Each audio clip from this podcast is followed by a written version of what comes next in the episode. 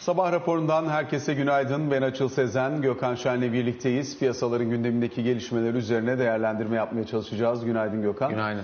Hem içeride hem dışarıda önemli gelişmeler var. İçeride makroekonomik veriler ön plana çıkıyor. Bu hafta içerisinde hem büyüme hem enflasyon verilerini alacağız. Dolayısıyla bugün gelecek olan büyüme verileri önemli, dikkate değer. E, dolayısıyla Bloomberg KT araştırma masasının yapmış olduğu ankete bakılacak olursa dördüncü çeyrek büyümesinde %2.8'lik bir büyüme beklentisi ön plana çıkıyor. 2020'nin tamamı için %5.2 beklentisi var.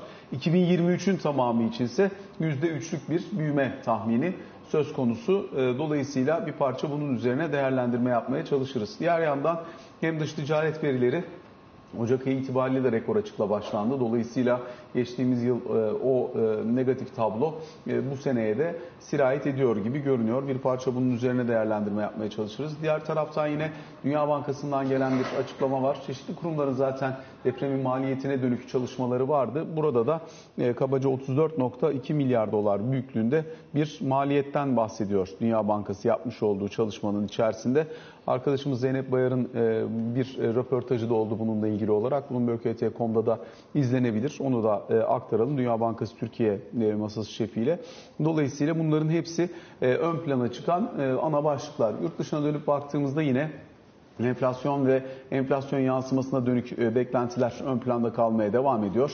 Bununla birlikte Fed başkanlarının açıklamaları, Janet Yellen'ın enflasyon hızlı bir şekilde geri dönmeyebilir ama burada başarılı olacaktır Fed şeklindeki destekleyici mesajları var.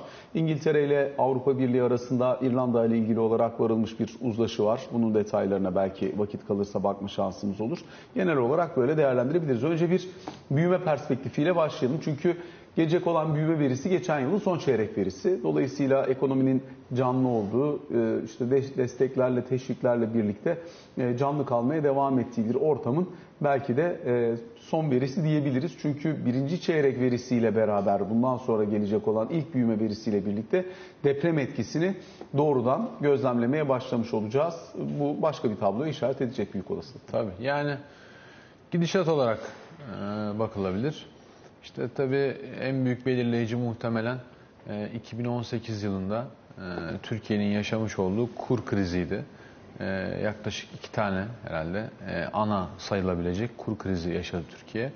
Özellikle 2018'in Ağustos'unda bir ayda kurun %50'ye yakın değer kaybetmesi, üstüne o zamanki Amerikan başkanının bilerek sosyal medya yoluyla bir finansal atağı üstüne iyice e, kayışın kopmasıyla e, hakikaten de e, berbat bir e, ay yaşanmıştı.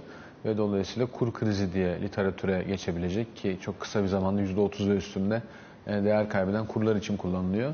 Ardından da Türkiye hem ekonomik olarak sert bir iniş yapmış, hem enflasyonun yükseldiğini görmüş, hem de büyümesi çakılmıştı.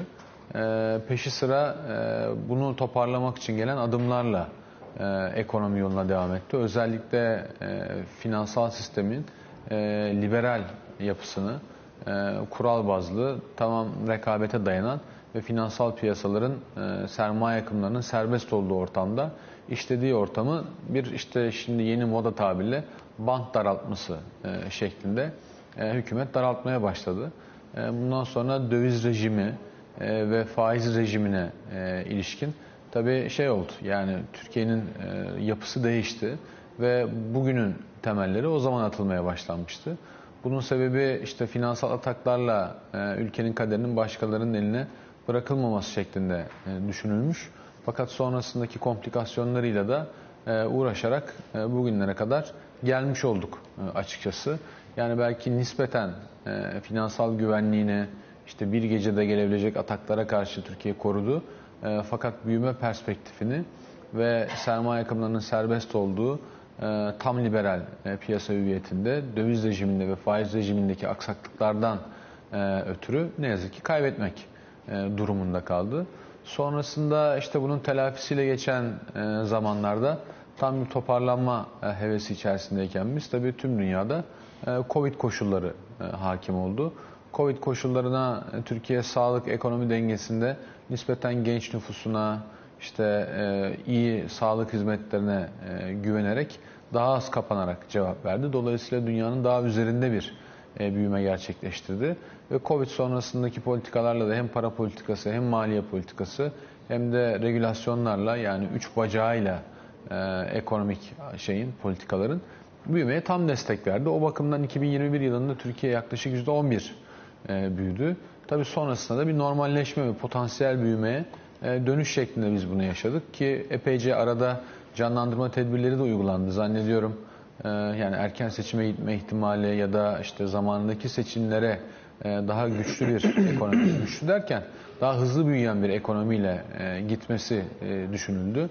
Bu arada da özellikle istihdamı e, artıracak önlemlere e, başvuruldu. Para politikasıyla ekonomi canlandırılmaya çalışıldı. Fakat para, para politikası çok yanlış kullanıldığı için enflasyon patladı ve dolayısıyla patlayan enflasyonda e, işsizlik artmasın diye bütün tedbirler de buna göre alındı. O bakımdan da enflasyon çok daha yapışkan e, hale geldi ve Türkiye'nin büyüme profili bir çıt daha düştü. Yani 2021 yılında %11 büyüyen, 2022 yılında muhtemelen bu gelen veriyle %5 hatta belki 5,5'a e, varabilecek bir büyüme gerçekleştirildi. Bu sene ise deprem öncesinde %3'e yakın e, bir büyüme e, tahmini var. Bazı sektörlerde emek piyasasında sıkıntılar e, ortaya çıkmaya başladı. Çünkü bazı maaşlar çok yükseğe gitmek durumunda kaldı. Elbette firma ciroları da yukarı gitti. Ama bunların ne kadar sürdürülebilir olduğu konusunda herkesin kafasında soru işaretleri var. Çünkü yüksek enflasyonla kalıcı büyüme sağlamak mümkün olsaydı zaten bütün dünya bunu yapardı. Oysa ki şu ana kadar yerleşmiş iktisat mantığı tüm dünyada e, enflasyonu aşağı çekerek kalıcı bir büyüme sağlamak. Yani başka türlü istikrarlı bir büyüme sağlanamıyor. Şu an Türkiye'nin şeyi bu. Yani çok kısaca e, son 4-5 yılda yaşadığı ekonomik gidişat bu.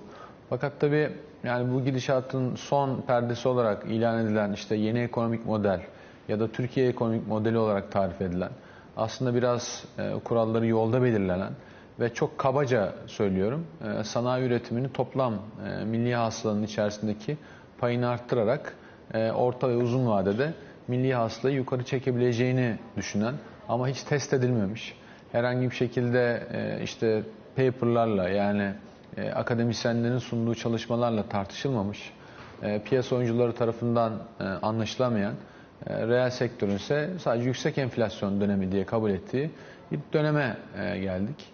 Normal şartlarda tabii yani enflasyonu düşürmesi beklenen, e, yüksek istihdam üretmesi beklenen ve işte sanayi katma değerini yukarı çekmesi beklenen bu şekilde de cari açığı kapatacağını düşünen sistem e, şu ana kadar tabii bayağı zorlandı. E, sistem zorlandığı gibi vatandaşlarını da e, epeyce hırpaladı. Şu an şöyle bir baktığımda dün mesela son gelen e, dış ticaret rakamlarını da e, gördüm. Ocak ayında herhalde 14.2 ya da 14.3 milyar dolarlık bir açık var. E, bu da Türkiye'nin ithalatının ihracatından çok daha hızlı arttı aslında anlamına geliyor çok kabaca. E, son 12 14. ayda Evet, son 12 ayda 113,5 113,5 milyar dolar e, bir dış ticaret açığı var. Herhalde 50 küsür milyar dolarda e, cari açık var. Yani açık korkunç seyrediyor. Bunun bir bölümü tabii ki enerji fiyatları. Ama şu an herhalde enerji fiyatlarının çok yüksek olduğundan şikayet edemeyiz. E, bu arada tabii, tabii daha da yükselme potansiyeli barındırıyor. Gaz tarafı değil ama özellikle petrol bacağı. Kesinlikle katılıyorum. E, gaz için de belki önümüzdeki kış e, iyi görünüyor hala da. Ama e, Uluslararası Enerji Ajansı'nın raporlarına dayanarak da söylüyorum. Onlar da e, Avrupa'da enerji krizinin bitip bitmediğine emin değiller. E, o bakımdan yani birkaç aylık daha bir sakinlik var. Umarım bitmiştir. O ayrı bir konu. Ama petrol fiyatları için e, ne yazık ki ben aşağı yönde bir şey göremiyorum. Yani bir, bir kanıt ya da bir argüman e, göremiyorum. Dolayısıyla yılın ikinci yarısında 90 dolar ve üzerini zorlama ihtimali var. E, şundan anlattım bunu da. Yani Türkiye'nin dış ticaret açığının çok kabaca yaklaşık %75'i diyelim yaklaşık 80 milyar doları enerjiden geliyor. Fakat yine bizim dış ticaret açığımızın e, kabaca %20'si de yani yaklaşık 25 milyar doları da altından geliyor. Yani vatandaşlar bir şekilde servetlerini koruyabilmek için ülkedeki e, durumuna malum olduğundan adeta altına abanıyorlar. Ve müthiş bir e, altın ithalatı var. Bu da doğrudan e, Türkiye'nin milli parasının değerinin korunamamasından ve para politikasının e, bu işi sağlayamamasından kaynaklanıyor. Yani doğrudan dış ticaret açısından etkisi var. Paranın değerinin aslında olması gerekenin altında olması. E tabii ki bundan kaynaklanıyor. O yüzden, Fiyatının yani. Evet o yüzden de e, yani Türk lirasının çok hızlı değer kaybettirilmesi. Şu an aslında Türk lirasının daha da değersiz olması lazım şu e, koşullarda. Ama e, suni işlemlerle bir şekilde piyasa yönetildiği için e, Türk lirasının değeri olması gerektiğinden daha değerli. Hatta pek çok uluslararası kurumun çalışmasına göre gelişen ülke para birimleri arasında işte çeşitli şekillerle bu ölçülebiliyor. Daha ziyade işte reel ticaret endekslerinden e, ağırlıklandırılmış filan diye baktığında Türk lirası en değerli para birimi çıkıyor genellikle bu kurumların çalışmalarında. Bunun sebebi de enflasyonun çok altında e, değer kaybettirilmesi. Ama tabii başka bir konu. Ben hani ona girmeden e, konuşuyorum. Dolayısıyla yani bu politikalarında doğrudan sonucu. Geçen gün hatırlarsan bir parça bahsetmiştim. Şimdi dünyada literatürde trickle down economics diye bir şey var. Yani çok havalı ismi ama aslında kendisi çok iyi bir şey değil. Damlama ekonomisi gibi bir şey. Gibi şöyle oluyor aslında. Ee, yani hangi ülkede ne zaman uyguladığına e, bağlı olarak değişiyor ama yani çok kabaca diyelim ki sen Asya'da bir ülkesin. Senede işte 80 ya da 90. Ee, çok kabaca şunu yapmaya çalışıyorsun. Belli bir e, zümre yaratıyorsun. İnsanlar arasında e, varlık yokluk dengesini biraz açıyorsun. O yarattığın mevduatlarla, insanların varlıklarıyla da o mevduatları belli bir yöne kanalize ediyorsun. Yani varlıklı insanların mevduatını bankacılık sisteminde tabi bu ancak bir merkezi yönetimle ya da serbest olmayan bir piyasada genellikle e, bilerek yapılır. Çin modeli mesela böyle başlamıştır. E, bu mevduatları alıp doğrudan sanayiye akıtıyorsun ve özellikle de devlet eliyle, parti eliyle e, ve devamlı da destekleyerek içerisinden devamlı şirketler yaratıyorsun ve inovasyon çıkarıyorsun. Tabii yani burada Çin'in durumu çok özel çünkü e, nüfus yapısı dünyada herhangi bir ülke Hindistan hariç e, benzemiyor. Ayrıca parti yönetimi var ve dolayısıyla sandık yok, e, demokrasi yok, tam katılım yok. O bakımdan halkın da yapabileceği bir şey yok. Daha sonrasında ise bu üretimden artık değer yaratarak ülkeyi zenginleştirmeyi amaçlıyorsun. Hakikaten de bu Çin'de çok başarılı oldu. E, ve kişi başına milli gelirler birkaç katına e, çıktı her ne kadar eşitsizlik toplumda arttıysa da yani komünist bir ülke olma iddiasında olan bir ülke adına tabii çok enteresan bir sonuç ama e, sonuç olarak başarılı oldu. Yani bir zengin zümre yaratıyorsun. O zengin zümrenin varlıklarıyla nispeten daha düşük gelirli olacak olan zümrenin e, ihtiyaçlarını belli ölçüde fonlayabilecek iş alanları yaratıyorsun. Daha sonrasında bu kitlenin de zaman içerisinde veriminin artmasını bekliyorsun. Yani zorla diyorsun ki e, toplumun önemli bölümü e, bugün oluşacak e, duruma razı olacak. Ben e, ekonomiyi kalkındıracağım. Şimdi o zaman tabii Çin'de toplumun önemli bölümünün kişi başı yani fert başına milli geliri çok düşük olduğundan yani yıl boyunca elde ettikleri gelir çok düşük olduğundan itiraz etme şansları da olmadığından e, böyle bir televizyon kanalı filan da olmadığından yani normal hayatlarına devam ediyorlar. Dolayısıyla yani ne itiraz edecek kimse var, ne bunu onlara söyleyen biri var, ne de zaten ne olduğundan haberleri var. Ama Çin modeli böyle. Tabii e, bunu tarihin bu anında Türkiye gibi e, yani nispeten kalkınmış, kişi başı milli geliri 10 bin doların hafif altında bugün hala da neredeyse Çin'in iki katı e, neredeyse Türkiye'de şey e, milli gelir. E, fert başına söylüyorum. O bakımdan e, yani çok farklı yerlerde ya. E, o yüzden de ben zannediyorum ki benzer bir politikanın Türkiye'de uygulanması e, çok daha feci sonuçlar e, yaratıyor şu ana kadar.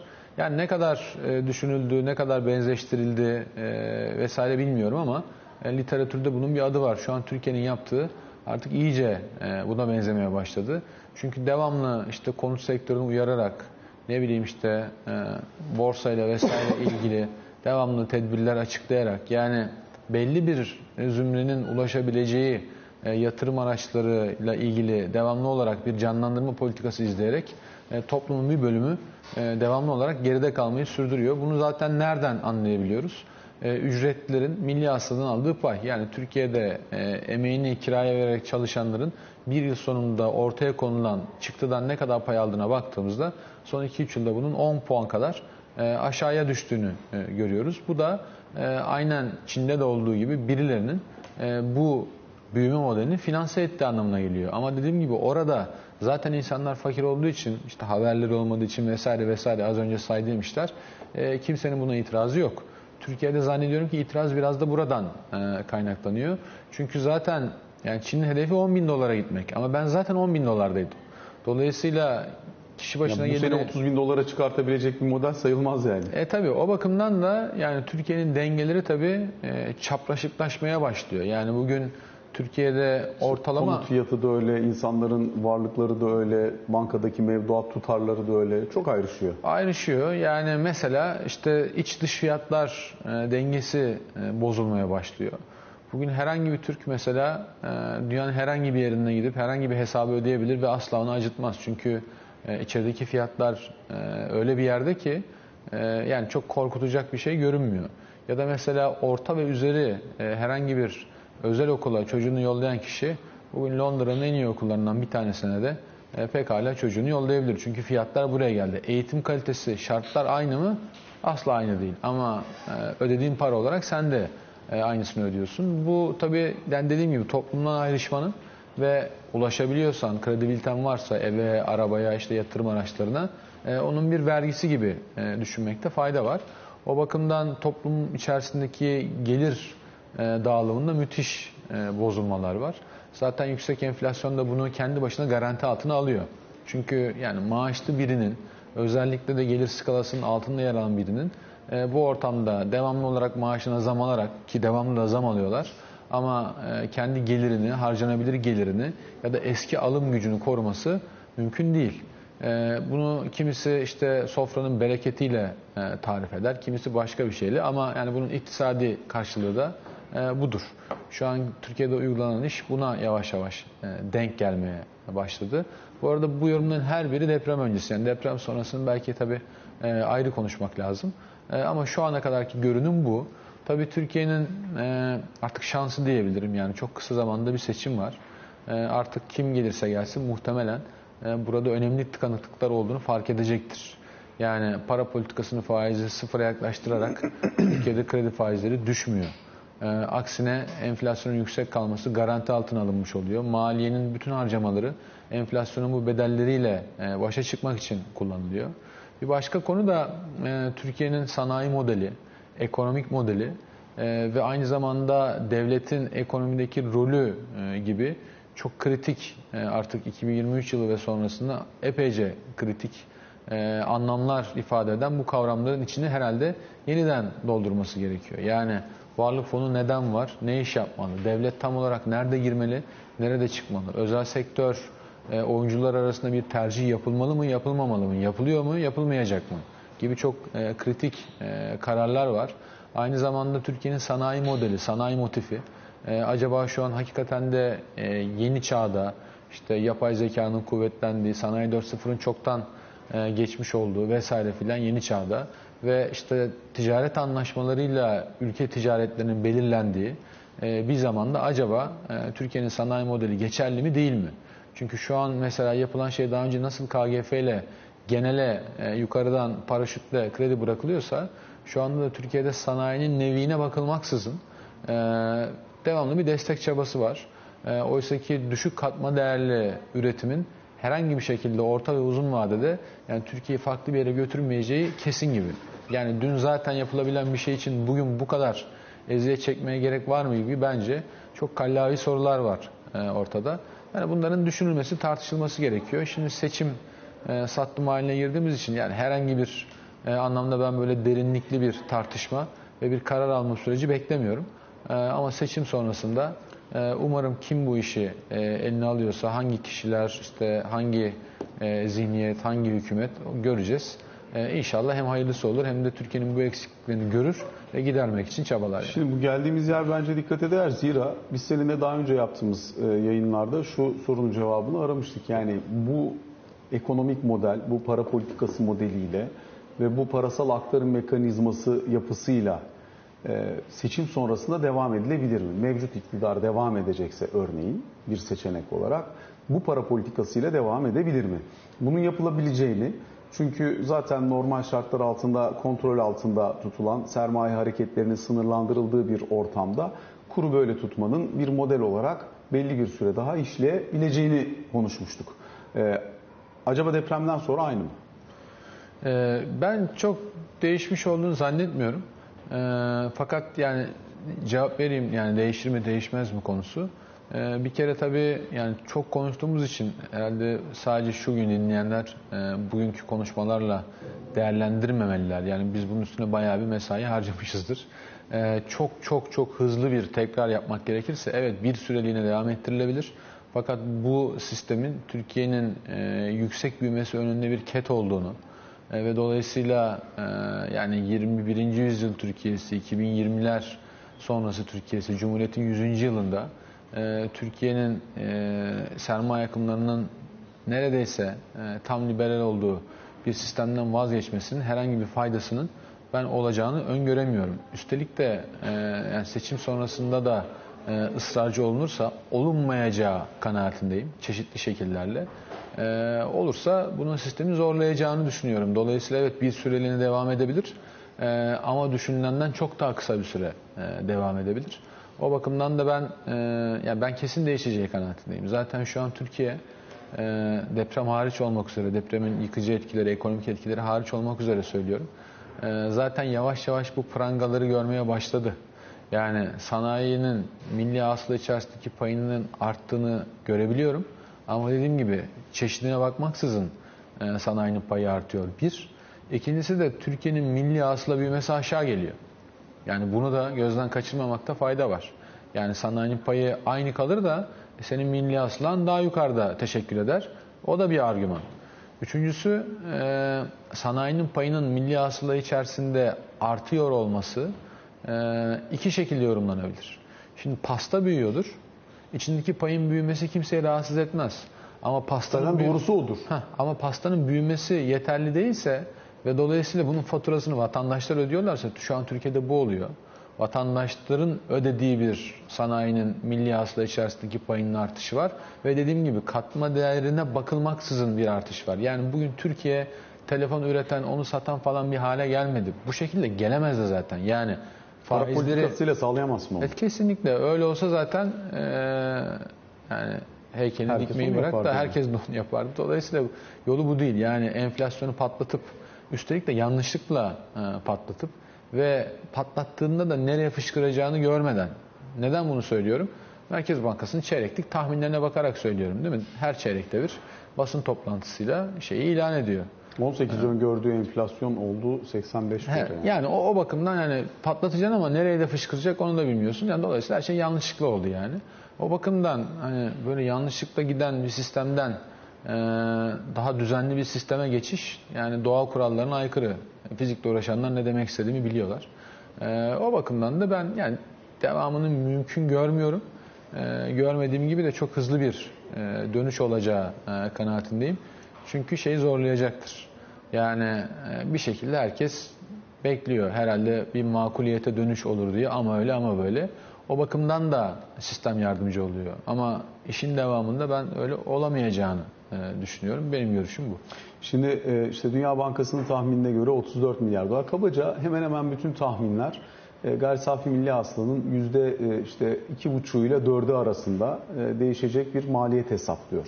Dolayısıyla mevcut yapı ve mevcut şu anki modelleme ile bunun içerisinden çıkılabilmesi için birkaç tane ihtiyaç var. Bir tanesi tabii ki temel kaynak ihtiyacı. Yani planlama ihtiyacından vesairesinden bahsetmiyorum ama e, sonuçta deprem bölgesinde kaybolan üretimi diğer bölgelerin kapatması beklenir. Dolayısıyla bu diğer bölgelerle ilgili süreci e, doğru yönetmek, telafi edebilmek için doğru adımları atmak gerekir. Bu ayrı ancak bunun da ötesinde buradan kaynaklanan bu maliyeti toplu olarak karşılayabilecek ve Türkiye'yi depreme hazırlayabilecek yeni bir kaynak ihtiyacı var. Bunun bir kısmı işte Dünya Bankası mesela işte 2.8 milyar dolarlık bir e, yardım paketi, destek paketi açıklıyor. Proje bazlı olarak bunlar kullandırılacak. Yeniden imar için, diğerleri için kullandırılacak. EBRD'den diğer kurumlardan da geleceğini tahmin ediyoruz bu tür e, benzer projelere desteklerin. Altyapının yenilenmesi lazım o bölgede. Bunlara dönük e, yeni desteklerin vesairenin ama ne kadarı iç kaynakla, ne kadar bütçe üzerinden, ne kadarı kurumların karlarıyla vesaireleriyle falan çevrilecek şekilde bunların gerçekleştirileceği bence önemli. Dolayısıyla hani e, kaynaklar arasında bir tercih yapmak durumunda Türkiye ve bunun içerisinde bunu şununla birleştirerek sormak istiyorum. Dün itibariyle Bloomberg'un bir tane haberi var. Haber Türkiye Varlık Fonu'nun borsa yatırım fonları aracılığıyla e, oradaki haberdeki şekliyle söylüyorum rakam teyidi bizde yok.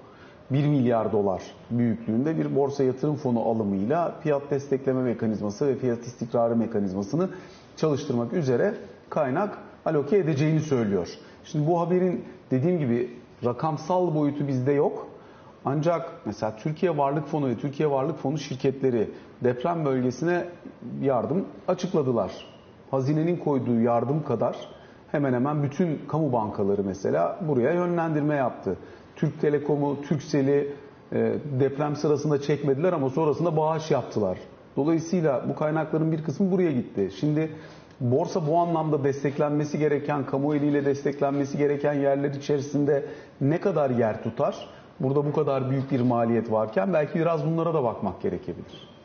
Evet yani rakam teyitli olmadığı için herhalde e, bir şey söylemek güç. Yani bir yetkili çıkıp derse ki ya böyle bir şey yok biz 100 milyon dolarlık 2 milyar TL'lik konuşmaya değecek şey yok. Evet o yüzden de e, Bloomberg'un haberinden şüphe ettiğimiz için değil de hakikaten e, yani söylenmediği için bir şey diyemiyorum.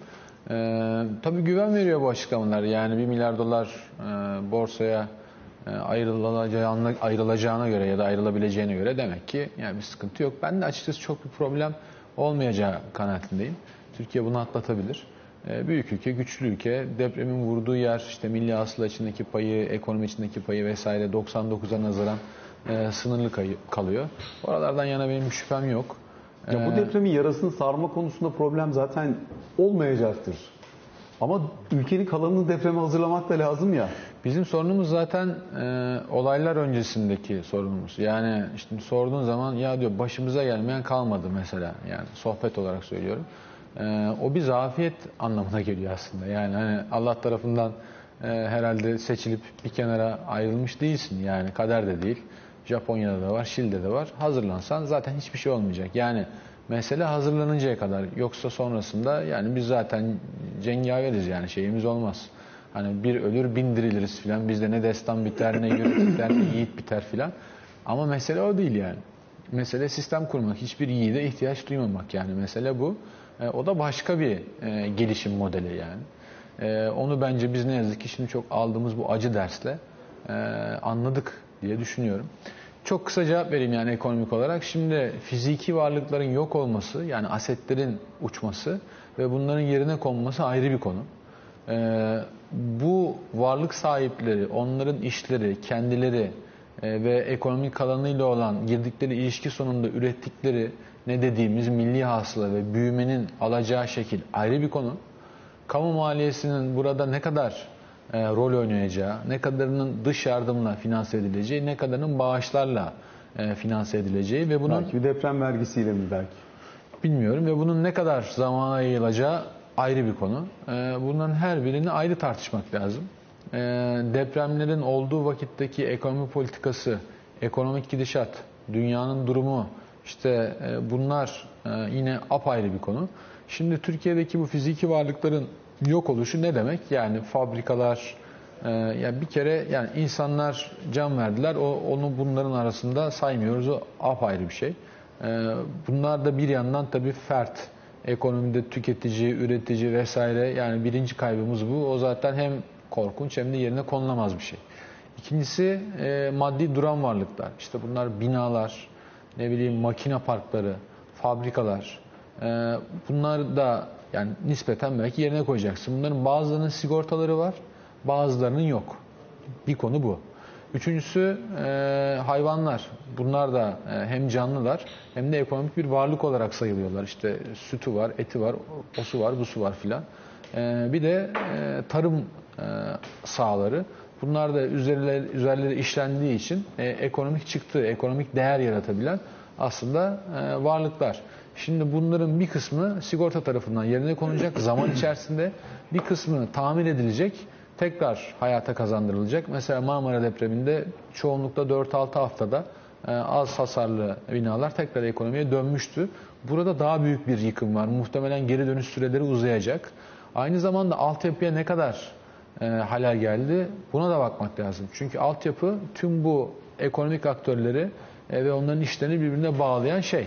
Ee, onu bilmiyorum. Onu görmek gerekir. Ama hep bahsedilen şey milli hasılatı çok oynamayacak kısmı bir yıl içerisinde ülkenin ürettiği işte hizmet, mal vesaire filan yani bunların toplamına çok büyük e, sıkıntı olmaz. Çünkü buraların üretimi nispeten zayıf. Ama bu maddi varlıkların bir kısmı yerine konamayacak. Aynen insanlar gibi. Bir kere bunu anlamak lazım.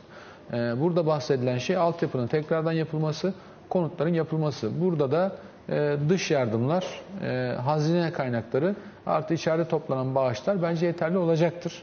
E, yani Türkiye'nin çok büyük bir sıkıntı yaşayacağını zannetmiyorum. Burada emek piyasasındaki bozulmalar, insanlar taşındılar, ne zaman geri gelirler, ne yaparlar Gelirler mi? bilemiyoruz. İkincisi de enflasyon. Türkiye zaten berbat bir enflasyon döneminde. Üstüne buradan gelecek, tarım ve hayvancılıktan gelecek etkiler de bence e, sıkıntı yaratabilir. Yani Türkiye'nin enflasyon görünümü bozulmuş durumda ve böylesi bir ortamda e, yarım puan faiz indiren e, de bir para politikası var. Yani bence sıkıntılar bunlar. Yani yaşananlarla yaşananlara verilen tepkiler arasındaki şey ama değil mi? Türkiye büyük çok kolay atlatır. Ben oralardan hiçbir sorun beklemiyorum. Teşekkür ediyoruz Gökhan. Kısa bir araya gidiyoruz. Sonrasında Ali Can Türkoğlu da bizlerle olacak. Kaldığımız yerden devam edeceğiz.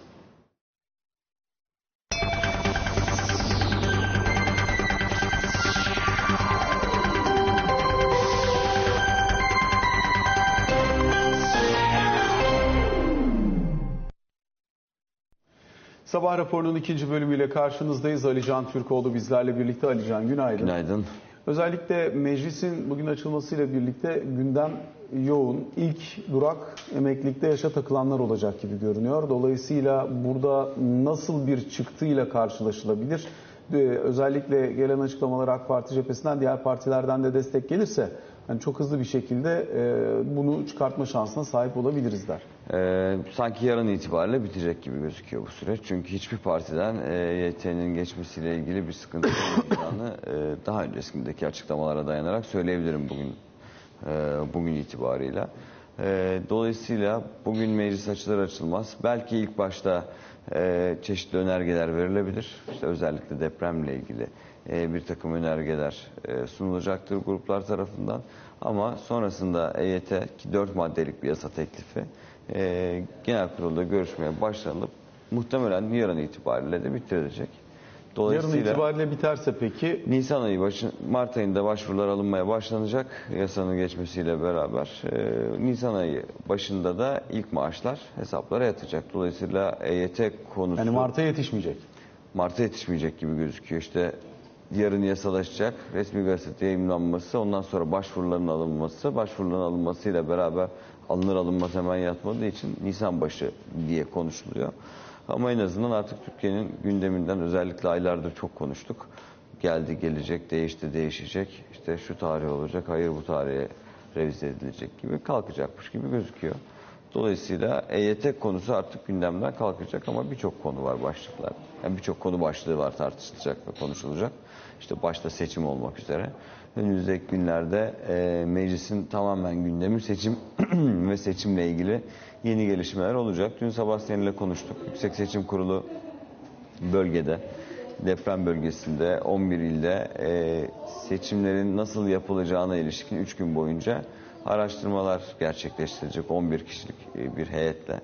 E, yanlış bilmiyorsam kalabalık bir heyetle.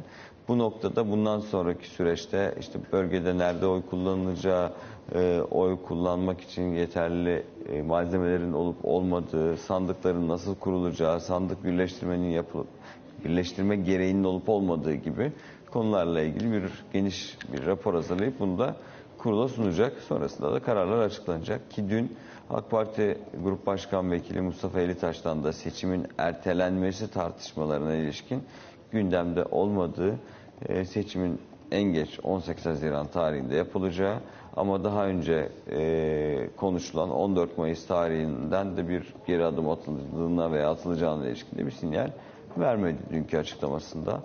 E, dün söylediğim gibi bu haftaki grup toplantılarında seçime yönelik daha net mesajlar verilmesini bekliyorum ben liderlerden. Dün Cumhurbaşkanı'nın açıklamaları vardı. Özellikle e, felaketin depremin meydana geldiği ilk günlerdeki e, koordinasyonsuzlukla ve e, yaşananlarla ilgili olarak helallik istediği açıklamalar var. bu hafta içerisinde konuşulacaktır. Bu hafta içerisinde deprem sonrasındaki e, gündem işte yani bugün EYT konuşulacak, deprem konusundaki atılacak adımlar tartışılacak, konuşulacaktır. Ve önümüzdeki haftadan itibaren de çok yoğun bir şekilde seçim gündemini konuşmaya başlayacağız. Çünkü partilerin de kendi aralarındaki görüşmeleri hızlanmış durumda. Şimdi Akşener Kılıçdaroğlu görüşmesi. Ee, herhangi bir açıklama yok. Ee, adaylık konusuyla ilgili tartışma var mı yok mu onu bilmiyoruz. Ama herhalde bundan sonra çok da vakit kalmadı adaylığın açıklanması için eğer seçim 14 Mayıs Mayıs'ta olacaksa. olacaksa.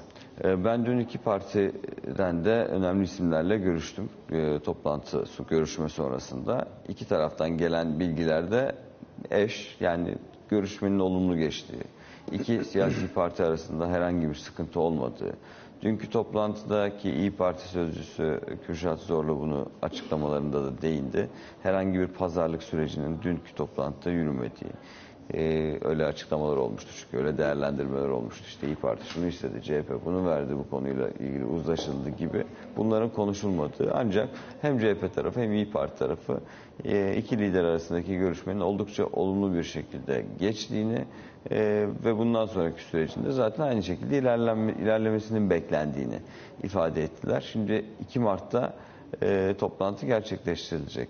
E, Millet İttifakı'nın toplantısı. Burada adaylıkta konuşulacak. Muhtemelen e, siyasi partiler ki Cumhuriyet Halk Partisi dün biraz detaylı anlattım. Kemal Kılıçdaroğlu zaten tam yetkiyi aldı hem gruptan hem parti meclisinden. E, İyi Parti de Genel İdare Kurulu'nu topluyor ki bence bu toplantının sebebi aynı şekilde yetkiyi Sayın Akşener'in de almasını bekliyorum ben e, yetkili kurullarından. E, ve 2 Mart'taki toplantıda adaylık konusu konuşulacak. Ama ben adayın açıklanmasını henüz beklemiyorum. Şundan ötürü beklemiyorum. 10 Mart'ta e, eğer 14 Mayıs'ta seçim olacaksa 10 Mart'ta Cumhurbaşkanı'nın açıklama yapması bekleniyor ya takvim gereği. Dolayısıyla bu açıklamayı duymadan onun işte 7-8 gün öncesinde hemen adayın açıklanacağını tahmin etmiyorum ben yazılı açıklamayla beraber. Ee, o 10 Mart'ta Cumhurbaşkanı seçim 14 Mayıs'ta olacaktır dedikten sonraki 1-2 gün içerisinde zaten daha öncesinde Millet İttifakı olarak uzlaştığımız şekilde ortak adayımız şu isimdir yönünde bir açıklamanın ben seçim açıklamasından hemen sonra gelmesini bekliyorum. Ama dediğim gibi 2 Mart'ta adaylık konusu, aday konusu konuşulacak ve partilerin görüşleri alınacaktır diye de tahmin ediyorum. Peki son olarak bir de Mısır Dışişleri Bakanı'nın 10 yıl sonra Türkiye'ye yapmış olduğu ilk ziyaret var. Çok konu var aslında Türkiye ile Mısır arasında. İşte geçmiş dönemden kalan bir sürü problem var. Şimdi buzlar biraz eridi. Ama en önemlisi deniz yetki sınırı anlaşmasının acaba burayla Mısır'la Türkiye arasında yapılıp yapılamayacağı, o noktaya gelinip gelinemeyeceği. Özellikle Mısır açısından çok olumlu bir adım olarak değerlendiriyor. Hani bu işin uzmanları e, bu anlaşmanın imzalanması durumunda Akdeniz'de Mısır'ın hak sahibi, söz sahibi olabileceği, olacağı parsellerin, alanların çok daha geniş olacağı ifade ediliyor. Ben bunun yakın zamanda olmasını beklemiyorum. Yani çok kısa bir süre içerisinde hazır buzlar çözülmeye başlamışken Türkiye ile Mısır arasında böyle bir anlaşmanın imzalanmasını beklemiyorum. Ama önümüzdeki dönemde görüşmeler içerisinde, görüşmeler kapsamında elbet konuşulacaktır. Aynı enerji başlığının konuşulacağı, aynı farklı ortaklıkların konuşulacağı gibi. Ama daha bunların konuşulması için oldukça erken bu ilk adım olarak değerlendirilebilir deprem diplomasisi sonrasında. Bundan sonraki süreçte bence birkaç ay sonrasında daha dikkat etmekte fayda var Türkiye ile Mısır arasında. Alican teşekkür ettik. Sabah raporunu böylelikle noktalamış oluyoruz.